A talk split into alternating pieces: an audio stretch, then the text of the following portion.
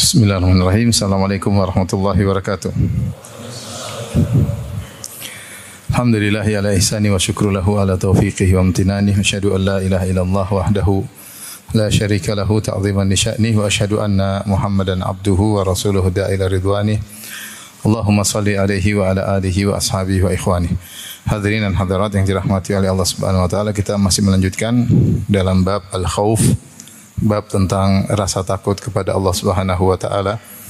Dan kita masuk pada hadis berikutnya dari Ibnu Mas'ud radhiyallahu taala anhu. Qala qala Rasulullah sallallahu alaihi wasallam yu'ta bi jahannama yauma idzin laha sab'una alfa zimamin ma kulli zimamin sab'una alfa malakin yajurrunaha rawahu Muslim.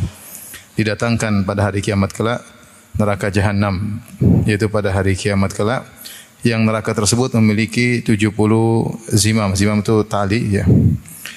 Yang setiap tali atau ikatan ditarik oleh 70 ribu malaikat. Ditarik oleh 70 ribu malaikat. Oleh karenanya eh, neraka jahanam sudah ada kemudian dihadirkan di hadapan eh, manusia ya. Sebagaimana Allah Subhanahu wa taala berfirman dalam Al-Qur'an waji yauma idzim bi jahannam. Yauma idzi yatadzakkarul insan. Maka pada hari tersebut dihadirkanlah neraka jahanam, maka pada hari tersebut manusia akan ingat atas seluruh yang pernah dia lakukan. Ini dalil bahwasanya neraka jahanam sudah ada, sudah diciptakan. Dan ini adalah akidah Ahlussunnah wal Jamaah bahwasanya neraka dan surga sudah diciptakan oleh Allah Subhanahu wa taala, disiapkan dan akan diisi oleh penghuninya pada saatnya. Makanya ketika Allah berbicara tentang neraka jahanam, Allah berkata, "Uiddat lil kafirin." Ya Allah siapkan bagi orang-orang yang uh, kafir. Ketika Allah berbicara tentang surga, Allah mengatakan, "Uiddat lil ladzina amanu billahi wa rusulih." Surga yang Allah siapkan untuk orang-orang yang beriman kepada Allah dan rasul-rasulnya. Nah, neraka jahanam uh, dihadirkan ada 70 tali untuk di di e, menggeretnya dan untuk menggiringnya setiap tali 70 ribu malaikat. Entah sebesar apa para malaikat tersebut dan e, seluas apa neraka jahanam tersebut. Maka digiringkan untuk dihadirkan di hari kiamat kelak. Ini tentunya disinggung juga oleh Allah Subhanahu wa taala pada hari, pada ayat Al-Qur'an wa burrizatil jahimu liman yara. Maka ditampakkanlah neraka jahanam bagi orang-orang yang melihatnya. Demikian dalam ayat yang lain wa burrizatil jahimu lil gawin dan neraka jahanam ditampakkan bagi orang-orang yang uh, sesat.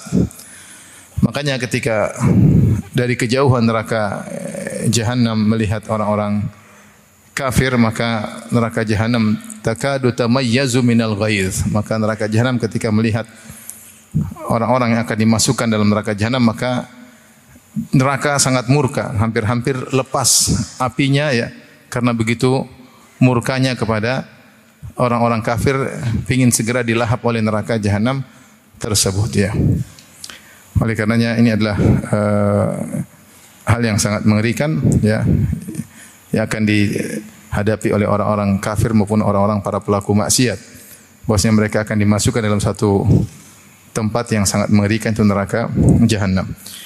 Kemudian Al-Imam Nawawi rahimahullah menyebutkan hadis berikutnya Ani Nu'man bin Bashir radhiyallahu anhuma qala dari Nu'man bin Bashir semoga Allah meridhai keduanya karena Nu'man sahabat Bashir juga sahabat. Nu'man sahabat bapaknya Bashir juga sahabat. Makanya kita katakan radhiyallahu anhuma semoga Allah meridhai keduanya itu anak dan ayahnya. Qala Nu'man berkata sami'tu Rasulullah sallallahu alaihi wasallam yaqul. Aku mendengar Rasulullah SAW bersabda, Inna ahwana ahlin nar adaban yaumal qiyamati la rajulun yudha'u fi akhmasi qadamaihi jamratani yagli minhuma dimaguhu. Sungguhnya penghuni neraka jahanam yang paling ringan siksaannya adalah seseorang yang diletakkan di bawah telapak kakinya dua bara api yang menyebabkan otaknya mendidih karena dua bara api tersebut yang diletakkan di bawah telapak kakinya. Ma yara anna ahadan asyaddu minhu adaban. Sementara dia memandang tidak ada orang yang lebih berat sisaannya daripada dirinya. Wa annahu la ahwanuhum adaban. Padahal dia yang paling ringan siksaannya. Hadis riwayat Al-Bukhari dan Al-Imam Muslim. Hadis ini menjelaskan tentang bahwasanya penghuni neraka jahanam bertingkat-tingkat ya. Allah Maha Adil. Makanya ketika Allah menyebutkan tentang penghuni surga dan penghuni neraka kata Allah Subhanahu wa taala walikullin darajatun mimma amilu. Masing-masing uh, ada derajatnya sesuai dengan uh, amal masing-masing. Penghuni surga bertingkat-tingkat, penghuni neraka juga darokat berderajat-derajat. Tidak sama antara seorang pendosa yang dosanya sedikit dengan pendosa yang dosanya banyak. Tidak sama antara orang kafir yang baik secara muamalah, mungkin secara sosial baik dengan orang kafir yang ternyata kejam, jahat. Ya tentu azabnya tidak akan sama karena Allah Maha Maha Adil. Syekh bin Bas rahimahullah ketika mengomentari hadis ini, eh, beliau menyebutkan uh, di antaranya adalah Abu Talib yang disiksa dengan siksaan seperti ini ya. Ya, karena dalam hadis Rasulullah SAW pernah bersabda, uh, ahwanu ahli nari adaban yaumal qiyamati inna ahwana ahli nari adaban yaumal qiyamati Abu Talib. Sungguhnya orang yang paling ringan siksaannya pada hari kiamat kelak adalah Abu Abu Talib. Ya. Diletakkan bara api di bawah kedua kakinya, maka otaknya mendidih. Dan Abu Talib seharusnya dia adalah orang kafir, dan orang kafir neraka bukan cuma di bawah kakinya tapi meliputinya, meliputi seluruh tubuhnya. Lahum min dhulalum minan nari wa min tahtihim dhulal. Kata Allah Subhanahu wa taala terhadap orang kafir, maka bagi mereka tumpukan api neraka dari atas dan tumpukan dari bawah, ya.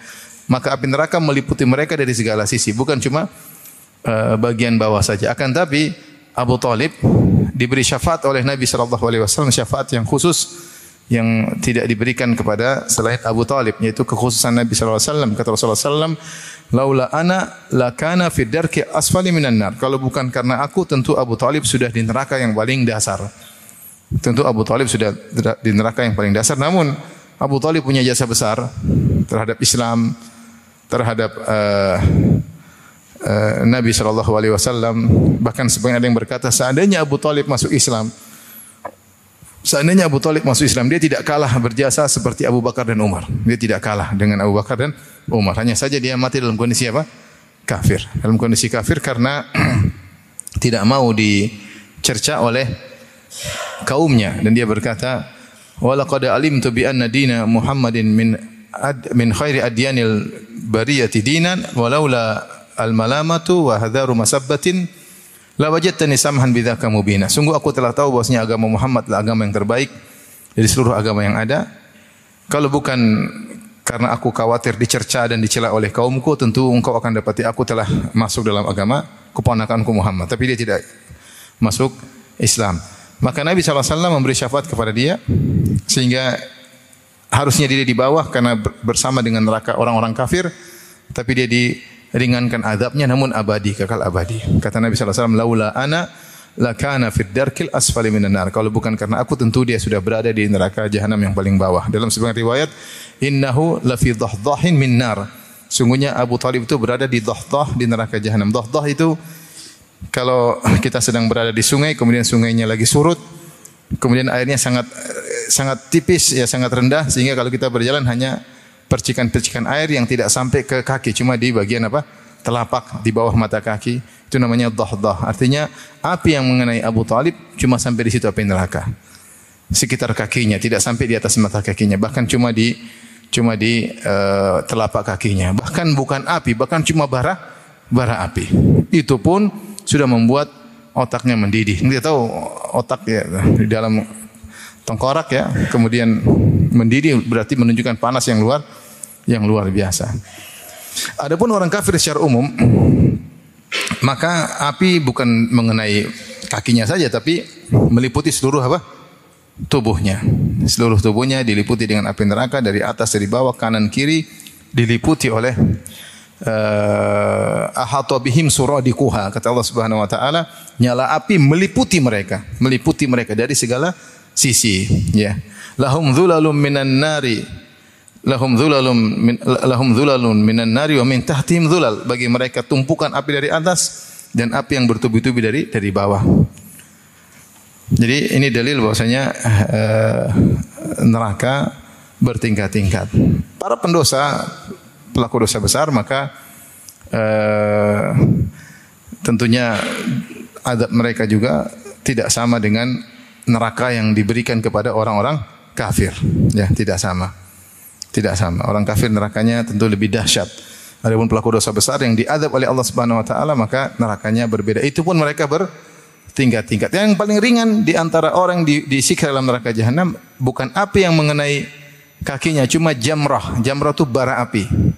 Baru bara api. Itu sudah cukup membuat otaknya mendidih waliyadzubillah maka seorang jangan coba-coba dengan api api neraka ya.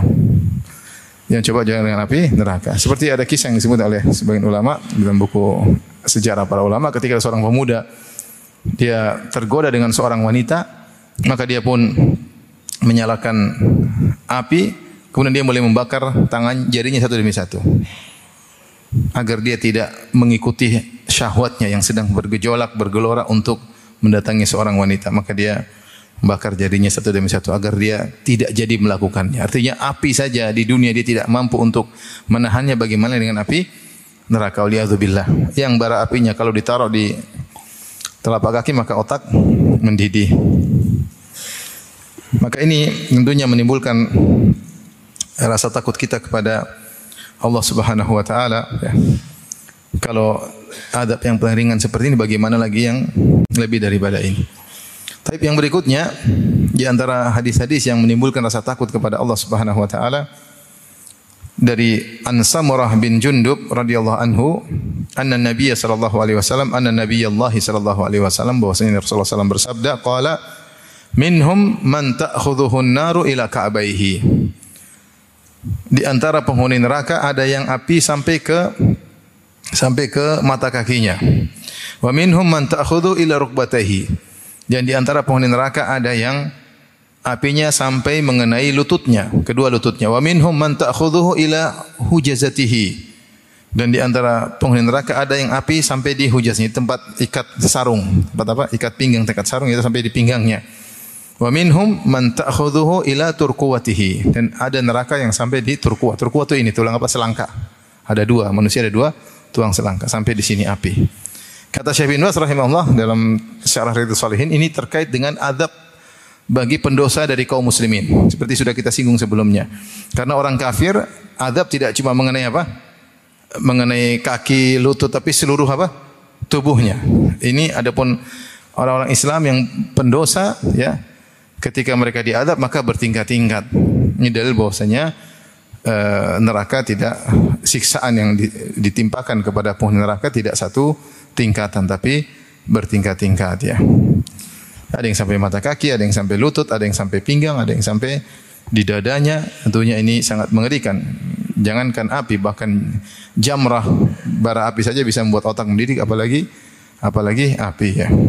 Kata Allah, "Kullama nadijat juluduhum baddalnahum juludan ghairaha liyadhuqul adab." Setiap uh, kulit mereka hangus, ya, masak, maka kami ganti dengan kulit yang baru agar mereka merasakan azab. Dan ini ada hal yang buat kita uh, takut kepada Allah Subhanahu wa taala.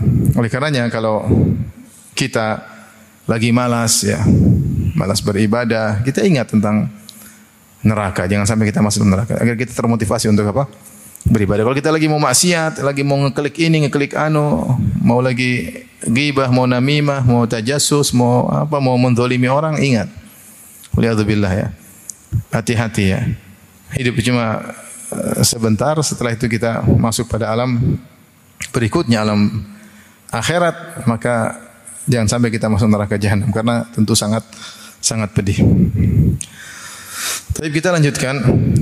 Wa Ibnu Umar radhiyallahu anhu dari Ibnu Umar radhiyallahu anhu anna Rasulullah sallallahu alaihi wasallam qala Rasulullah sallallahu bersabda yaqumun nasu rabbil alamin pada hari kiamat kelak manusia akan berdiri untuk berdiri di hadapan Allah Subhanahu wa taala hatta yaghiba ahaduhum fi rashihi ila ansafi udhunaihi sampai ada salah seorang di antara mereka yang tenggelam dalam dalam keringatnya di di uh, tengah telinganya. Itunya keringatnya sampai menenggelamkan dia sampai di telinganya. Muttafaqun alaih. Wa rasyu al-araq. Uh, hadis ini terkait dengan kondisi di padang mahsyar. Kondisi di padang mahsyar ya.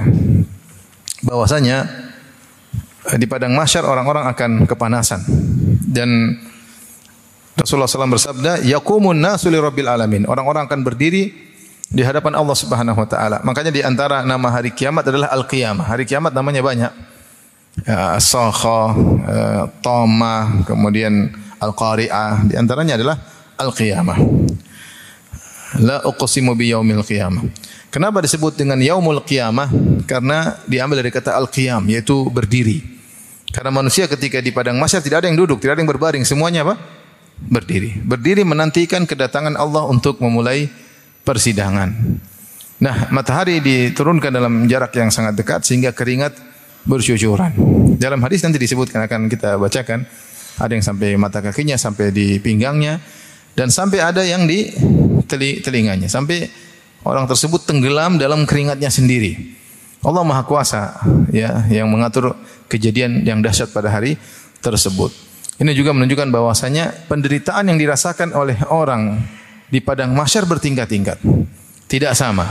Ada yang keringatnya cuma sampai di mata kakinya, ada yang sampai lututnya, ada yang sampai membuat dia tenggelam sampai di tengah-tengah uh, telinganya, sampai di tengah-tengah telinganya. Ini menunjukkan bahwasanya uh, dia merasakan kepayahan yang sangat parah. Nanti akan kita sebutkan pada hadis berikutnya juga terkait dengan pembahasan ini.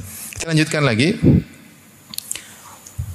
Eh, wa an Anas radhiyallahu anhu dari Anas radhiyallahu anhu qala beliau berkata khatabana Rasulullah sallallahu alaihi wasallam khutbatan ma sami'tu mithlaha qat. Rasulullah SAW berkhutbah kepada kami, menyampaikan wejangan khutbah dengan suatu khutbah yang aku tidak pernah mendengar khutbah seperti itu sama sekali. Aku tidak pernah mendengar khutbah seperti itu sama sama sekali. Faqala maka Nabi dalam khutbahnya beliau berkata, "Lau ta'lamuna ma a'lam la dhahiktum qalilan wa la bakaitum katsira." Kalau kalian mengetahui apa yang aku ketahui, tentu kalian akan sedikit tertawa dan kalian akan banyak menangis. Faghatta ashabu Rasulillah sallallahu alaihi wasallam wujuhahum. Maka para sahabat ketika mendengar khutbah yang penuh dengan wejangan Nabi nasihat Nabi kemudian Nabi dalam khutbah tersebut berkata lau ta'lamuna ma a'lam. Kalau kalian mengetahui apa yang aku tahu la dhahiktum qalilan wa la bakaitum katsiran kalian akan sedikit tertawa dan akan banyak menangis. Maka para sahabat segera menutup wajah mereka ya.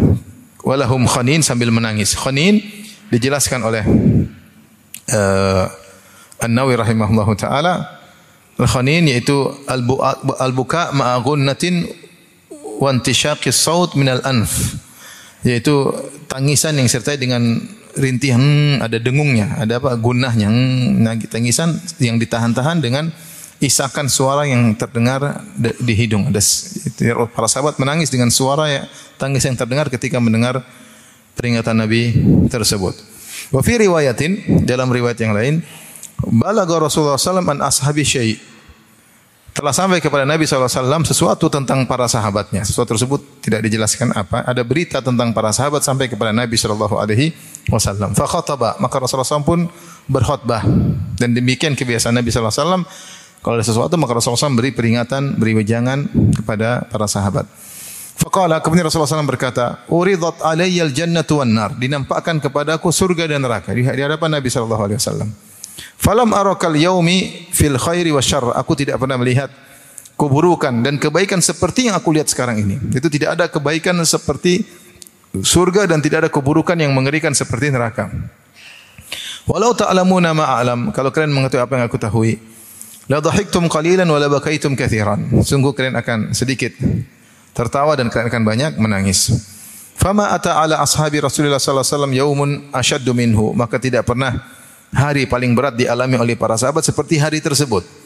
Gottau ru'usahum walahum khanin. Maka mereka menutup wajah mereka, menutup kepala mereka mungkin dengan baju mereka atau dengan selendang mereka. Kemudian mereka pun uh, menangis radhiyallahu taala anhum. Yang ini menunjukkan bagaimana lembutnya hati para sahabat ketika mendengar wajangan dari Nabi wasallam maka mereka pun menangis bahkan menangis terisak-isak karena begitu kuat pengaruh wejangan Rasulullah sallallahu alaihi wasallam yang menunjukkan mereka takut kepada Allah Subhanahu wa taala. Ya takut kepada Allah Subhanahu wa taala. Rasulullah menjelaskan kalau aku tahu kalau kalian tahu apa yang aku tahu kalian akan sedikit tertawa. Kan Rasulullah SAW lebih takut kepada Allah daripada kita. Maka dalam satu hadis kata Rasulullah SAW Inni la'alamukum billah wa akhsyakum. Sungguhnya aku adalah yang paling tahu tentang Allah daripada kalian dan aku yang paling takut kepada Allah daripada kalian. Kenapa? Karena Rasulullah SAW punya ilmu yang tidak kita ketahui. Rasulullah SAW diperlihatkan surga, Rasulullah SAW diperlihatkan neraka dengan mengerikannya. Rasulullah SAW diperlihatkan azab kubur. Tentu hal ini adalah perkara yang sangat dahsyat menjadikan iman Rasulullah SAW sangat sangat tinggi. Uh, Baik kita lanjutkan hadis berikutnya.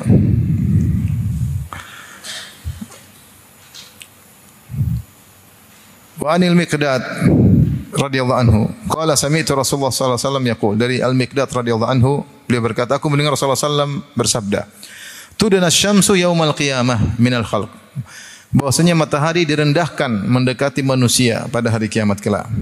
Hatta takuna minhum kamikdari milin. Sampai jarak matahari kepada mereka seperti jarak mil. Qala Sulaim bin Amir Ar-Rawi anil Miqdad. Sulaim bin Amir yang meriwayatkan dari Al-Miqdad, Nabi Al-Miqdad kemudian perawi berikutnya namanya Sulaim. Sulaim ketika meriwayatkan dari Al-Miqdad, Al-Miqdad meriwayatkan radhiyallahu anhu dari Nabi, Nabi berkata, matahari diturunkan mendekati manusia pada hari kiamat ke qadri mil, seukuran mil. Sulaim mengomentari rahimahullah Fawallahi ma adri ma ya'ni bil mil amasafatal ardi amil mil alladhi tuktahalu bihil ainu Saya tidak tahu yang dimaksud dengan al mil seukuran mil di situ apakah ukuran mil jarak yang seperti kita ketahui sekitar 1,6 km atau 1,8 km ataukah mil mil itu alat yang digunakan untuk uh, bercila ya itu besi itu tipis ya mungkin berapa nggak sampai satu senti ya Apakah begitu dekatnya? Saya tidak tahu ya. Saya tidak tahu matahari didekatkan. Allah ala kulli syai'in qadir.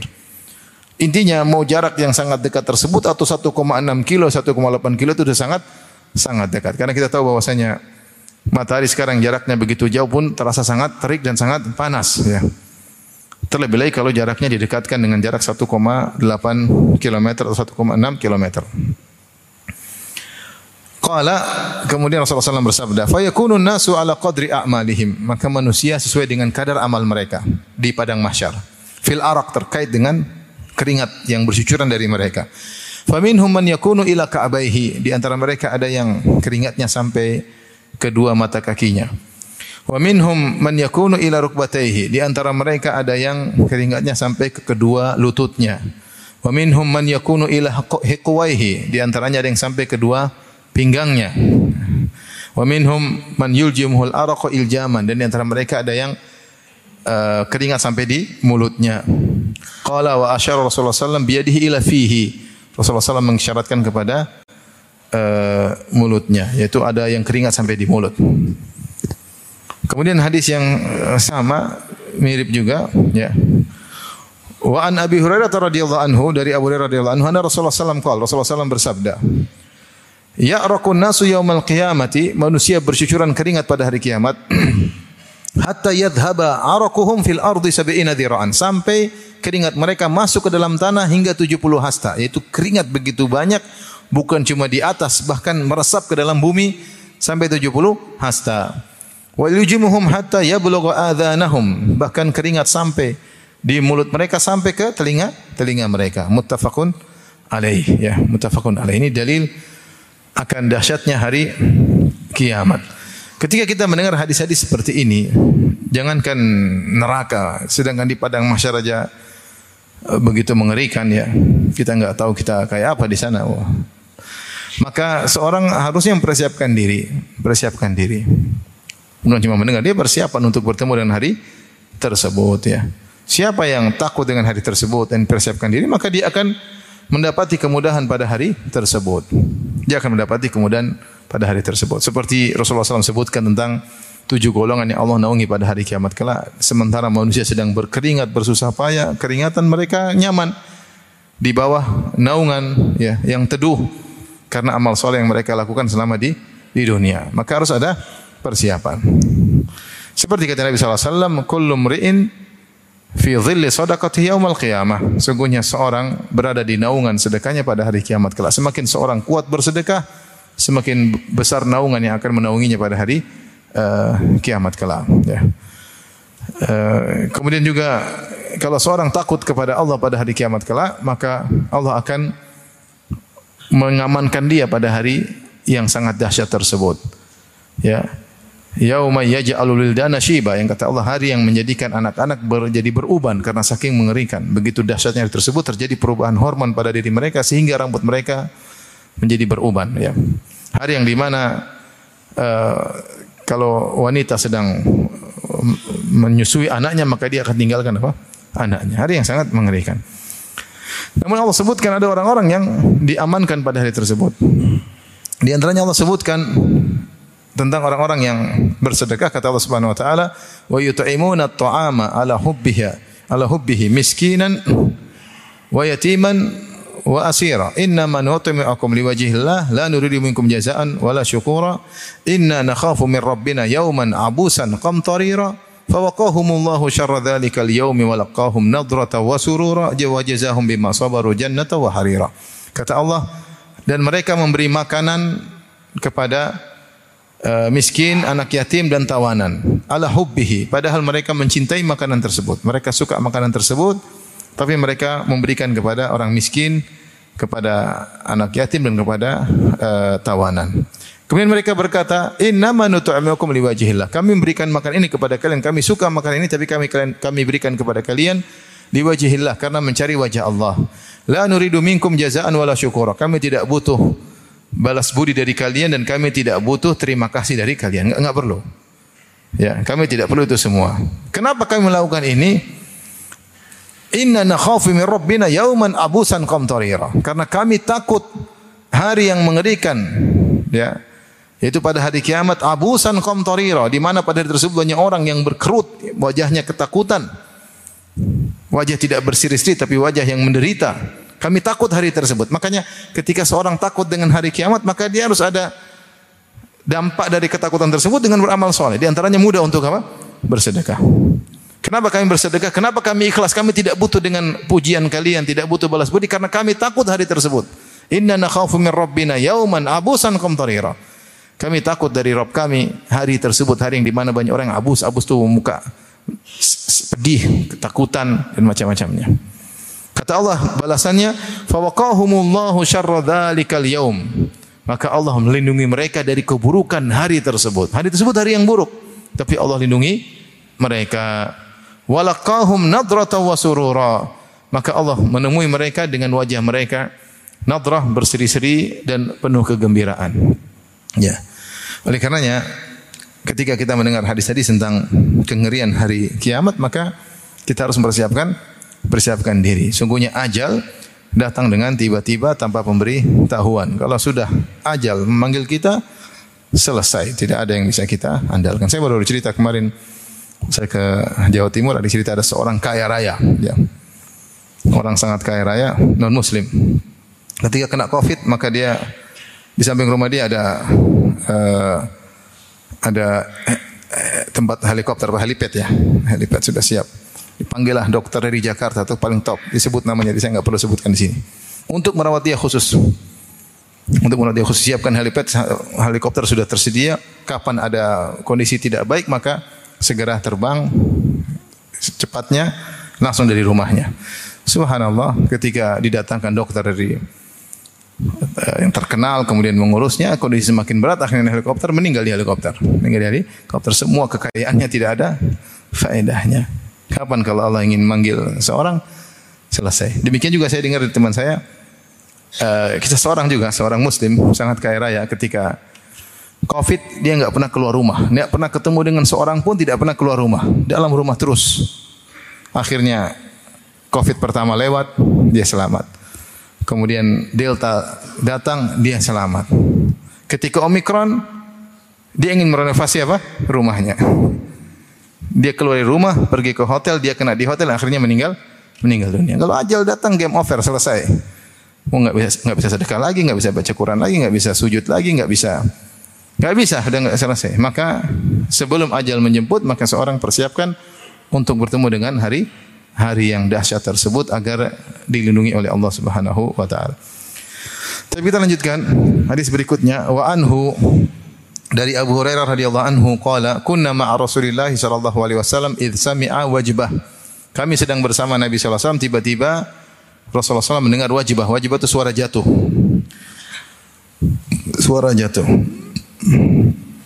Fa wajabat junubuha ya. Suara jatuh. Faqala hal tadruna ma hadha? Rasulullah berkata, "Tahukah kalian suara apakah itu?" Didengar juga oleh para sahabat. Qulna wa Allah wa rasuluhu a'lam. Kami berkata, ini Allah tampakkan sebagian gaib kepada para sahabat terdengar suara seperti suara jatuh. Maka para sahabat menjawab Allah dan Rasulnya lebih mengetahui. Qala Rasulullah SAW mengatakan, "Hadza hajarun rumiya bihi fin nari mundu sab'ina kharifan." Ini adalah batu yang dilemparkan dari mulut neraka jahanam ke bawah semenjak 70 tahun. Fahuwa yahwi nari al-an. Dan dia sedang turun ke, ke neraka sekarang. Hatta, hatta intaha ila qariha. Sampai akhirnya dia tiba di bawah dasarnya. Fasami'tum wajibataha. Maka kalian mendengar suara jatuhnya batu tersebut ya jadi ini menunjukkan bagaimana dalamnya neraka jahanam dalamnya neraka jahanam neraka itu dalam dan sangat luas Makanya disebut dengan jahanam. Makna jahanam adalah dalam. Neraka itu maknanya namanya banyak. Ada sair, ada jahanam, ada nar, ya, ada ladha. Di antara nama-nama neraka adalah jahanam. Jahanam maknanya adalah lembah yang sangat apa? Dalam, yang sangat dalam. Saking dalamnya, batu kalau dilepaskan dari atas 70 tahun baru sampai di ujungnya, menunjukkan sangat-sangat dalam dan dia sangat luas. Makanya sebagian ulama ketika mengomentari uh, hadis Nabi SAW yang sudah kita sebutkan tadi yaitu yu'ta bi jahannam yaumal qiyamah laha sab'una alfa zimam. Akan didatangkan hari pada hari kiamat neraka jahanam didatangkan untuk dikelilingkan di padang mahsyar. Dikelilingkan di padang mahsyar sehingga semua dipenuhi dengan neraka tidak tersisa kecuali cuma sirat jadi semua ditutupi dengan apa neraka dipindahkan dari satu tempat ke tempat tersebut Allah alam ini pendapat sebagian ulama sehingga neraka tersebut menutupi seluruh padang mahsyar. Tidak ada tersisa cuma apa? Sirat yang menuju apa? Sur? Surga. Cuma itu. Saking luasnya. Makanya disebutkan matahari dilemparkan dalam neraka jahanam, rembulan dilemparkan dalam neraka jahanam. Orang kafir tubuhnya dibesarkan oleh Allah di neraka jahanam untuk disiksa sehingga api ketika membakar detail seluruh sel-selnya terbakar. Detail dibakar oleh api neraka jahanam. Sehingga neraka itu sangat sangat sangat luas. Dan itu mudah bagi Allah. Alam semesta saja begitu luas ya. Allah bikin neraka sangat luas ya. Dan dia sangat luas dan sangat dalam ya. Sehingga kalau kita lewat kalau kita akan lihat kita bayangkan sirot panjangnya seperti apa? Sirot panjangnya seperti seperti apa? Allahumma salim salim. Nabi SAW ketika melewati sirat, Nabi lewat, Nabi kemudian berdoa, Allahumma salim salim. Hanya tiga perkataan. Ya Allah selamatkanlah umatku, selamatkanlah apa? umatku. Ada yang selamat, ada yang enggak selamat. Semoga Allah menyelamatkan kita semua. Ini dalil bahwasanya neraka jahanam sangat dalam selain dia sangat uh, sangat luas ya. Baik. Uh, kita lanjutkan. Wa an Adi bin Hatim radhiyallahu anhu dari Adi bin Hatim radhiyallahu anhu qala qala Rasulullah sallallahu alaihi wasallam Rasulullah sallallahu bersabda, "Ma minkum min ahadin illa sayukallimuhu rabbuhu laisa bainahu bainahu tarjuman." Tidak salah seorang dari kalian kecuali akan diajak berbicara oleh Allah Subhanahu wa taala. Tidak ada penterjemah antara dia dengan Allah. Jadi langsung, tidak ada perantara, tidak lewat malaikat. Langsung ini pada hari kiamat kelak. Dihisap oleh Allah, disidang oleh Allah langsung tidak ada perantara kata Nabi sallallahu alaihi wasallam. Minhu fala yara illa maqaddam. Maka dia ketika diajak berbicara dia berusaha melihat ke kanan. Ternyata apa yang dia lihat hanyalah apa yang telah dia lakukan. Amalnya nampak semua di hadapan dia. Wa as'ama minhu fala yara illa maqaddam. Dia melihat ke kiri maka dia lihat semua amal yang pernah dia lakukan. Wa yanzuru baina yadayhi fala yara illa nar. Dia melihat ke depan dia tidak kecuali neraka jahannam tilqa wajih neraka di hadapan dia. Kemudian kata Nabi sallallahu alaihi wasallam, "Fattaqun nara walau bi tamrah." maka jagalah diri kalian dari neraka jahanam meskipun dengan bersedekah sepenggal korma. Muttafaqun alaih. Maksudnya bukan pelit ya, ambil korma sepenggal enggak. Artinya kalau kalian tidak punya apa-apa, hanya satu korma penggalah untuk disedekahkan. Rasulullah tidak ngajarin pelit, enggak. Tapi kalau tidak punya apa-apa, cuma harta sedikit jangan sepelekan. Karena itu punya pengaruh dalam menyelamatkan di neraka jahanam. Luar biasa saya hadis-hadis tentang seorang diselamatkan dari neraka dengan sedekah di antaranya ini menunjukkan sedekah punya pengaruh luar biasa dalam menyelamatkan orang dari neraka jahanam. Semisal hadis ini seperti ketika Nabi SAW berkata kepada para wanita ketika khutbatul Aid kata Nabi SAW Ya ma'syaran nisa tasaddaqna fa inna kunna akthar hatabi jahannam. Wahai para wanita sekalian bersedekahlah. Sungguhnya kalian adalah penghuni neraka jahanam yang paling banyak. Seorang wanita berdiri, lima ya Rasulullah. Kenapa bisa demikian? Kata Rasulullah SAW, Lianna kunna takfurna al-ashir wa tukthirna syakah wa tukthirna al-la'nah wa khair wa al-khair dalam sebagian riwayat. Kata Nabi karena kalian suka ingkar akan kebaikan suami, kalian suka mengeluh, mengeluhkan suami atau mengeluh dengan kepada suami atas kehidupan yang kalian tidak sabarkan? Atau kalian suka mengumpat? Ya. Maka kalian banyak dengan sebab tersebut kalian masuk neraka. Maka agar kalian selamat bersedekahlah. Agar kalian selamat maka bersedekah artinya Rasulullah SAW mengarahkan kepada ibadah yang memudahkan seorang selamat dari neraka adalah dengan apa? Sedekah.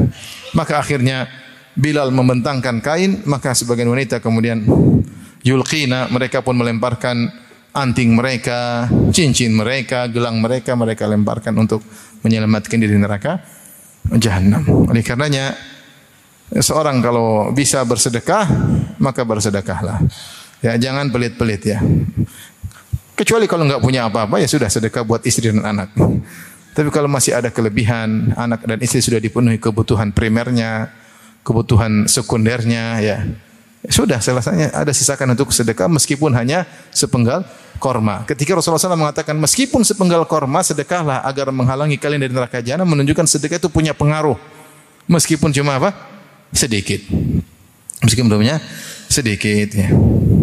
Ini uh, menunjukkan bahwasanya ketika kita mendengar ayat-ayat dan hadis-hadis tentang dahsyatnya neraka jahanam, maka harus ada efek dalam diri kita. Itu efeknya adalah kita aksinya dengan beramal soleh, aksinya dengan uh, bersedekah. Makanya kalau antum lagi mau sedekah pelit-pelit, aduh, aduh, ingat hadis ini. Bismillah dah. Mudah-mudahan selamat dari apa? Neraka. Kalau mau transfer ragu-ragu, aduh, Bismillah deh. Mudah-mudahan selamat dari apa? Neraka. Insyaallah mudah. Ya, jangan ragu-ragu ya. Kecuali kalau antum transfer terus antum nggak punya apa-apa itu enggak. Rasulullah mengatakan sedekah terbaik an ginan, yaitu seorang bersedekah dengan keperluan yang sudah tercukupi, ya. Bukan tercukupi maksudnya harus kaya raya enggak, yang penting kebutuhan anak istri sudah terpenuhi, kebutuhan primer, sekunder, tersiar saat seadanya. Sedekah ya. Sedekah. Udah kita sudah meninggal selesai. Kita sudah meninggal selesai. Belum tentu anak istri ingat, istri kita ingat sama kita. Belum tentu kawan-kawan kita mau mendoakan kita. Belum tentu. Kita harus cerdas. Mungkin kita punya kemampuan, kita bersedekah untuk diri kita sendiri. Kita selamatkan eh, ekonomi anak istri, tapi keselamatan kita di akhirat juga perlu kita perhatikan. Perlu kita juga perhatikan. Tapi yang berikutnya, An Abi Dzar radhiyallahu anhu dari Abu Dzar radhiyallahu anhu Qala qala Rasulullah SAW, inni ara ma la taraun. Sungguhnya aku melihat apa yang kalian tidak lihat. At-tatis sama. Di antara yang dilihat oleh Nabi adalah tentang dahsyatnya langit. Kata Nabi SAW, at-tatis sama. Langit terdengar suara krek. Al-atid adalah suara yang dikeluarkan oleh onta. Apa suara onta atau suara pelana onta. Atau kotap. Kotap itu pelana yang kayu yang diletakkan di atas onta. Jadi kalau onta diletakkan barang banyak, saking banyaknya bunyi krek. Jadi Rasulullah ingin menggambarkan bahwasanya langit itu berat isinya sampai terdengar suara krek seperti onta yang sudah ditaruh muatan yang begitu banyak sehingga terdengar bunyi krek. Atau sama wa huqqalaha antait. Bahwasanya terdengar suara dari langit dan wajar atau pantas jika dia mengeluarkan suara tersebut. Kenapa? Ma fiha arba'i asabi'a illa wa malakun wadhi'un jabhatahu sajidan lillahi ta'ala. Karena tidak ada jarak empat jari di langit kecuali ada malaikat yang beribadah kepada Allah dengan meletakkan dahinya sujud. Setiap empat jari ada malaikat sujud kepada Allah Subhanahu wa taala. Jadi langit dipenuhi dengan malaikat yang beribadah kepada Allah. Ada yang ruku, ada yang sujud, ada yang salat, penuh dengan hamba-hamba Allah yang beribadah kepada Allah Subhanahu wa taala. Kemudian Rasulullah SAW bersabda, "Wallahi lau ta'lamuna ma a'lam." Demi Allah kalau kalian mengetahui apa yang aku tahui. La dhahiktum qalilan wa la bakaitum katsiran. Sungguh kalian akan sedikit tertawa dan kalian akan banyak menangis. Wa ma taladzadztum bin nisa'i 'alal furush. Kalian akan tidak bisa merasakan kesenangan dengan para wanita di atas ranjang-ranjang kalian. Wa la kharajtum ila su'udat taj'aruna ila Allah taala. Kalian akan keluar ke jalan-jalan kemudian kalian beristighatsah kepada Allah Subhanahu wa taala, minta tolong kepada Allah Subhanahu wa taala. Uh, kita tunda ya. Insyaallah masih ada beberapa hadis kita lanjutkan insyaallah pada pertemuan berikutnya. Demikian saja apa yang bisa saya sampaikan. Insyaallah kita lanjutkan Selasa depan. Kurang lebih maaf. Subhanakallah bihamdik asyhadu an la ilaha illa anta astaghfiruka wa atubu ilaik. Assalamualaikum warahmatullahi wabarakatuh.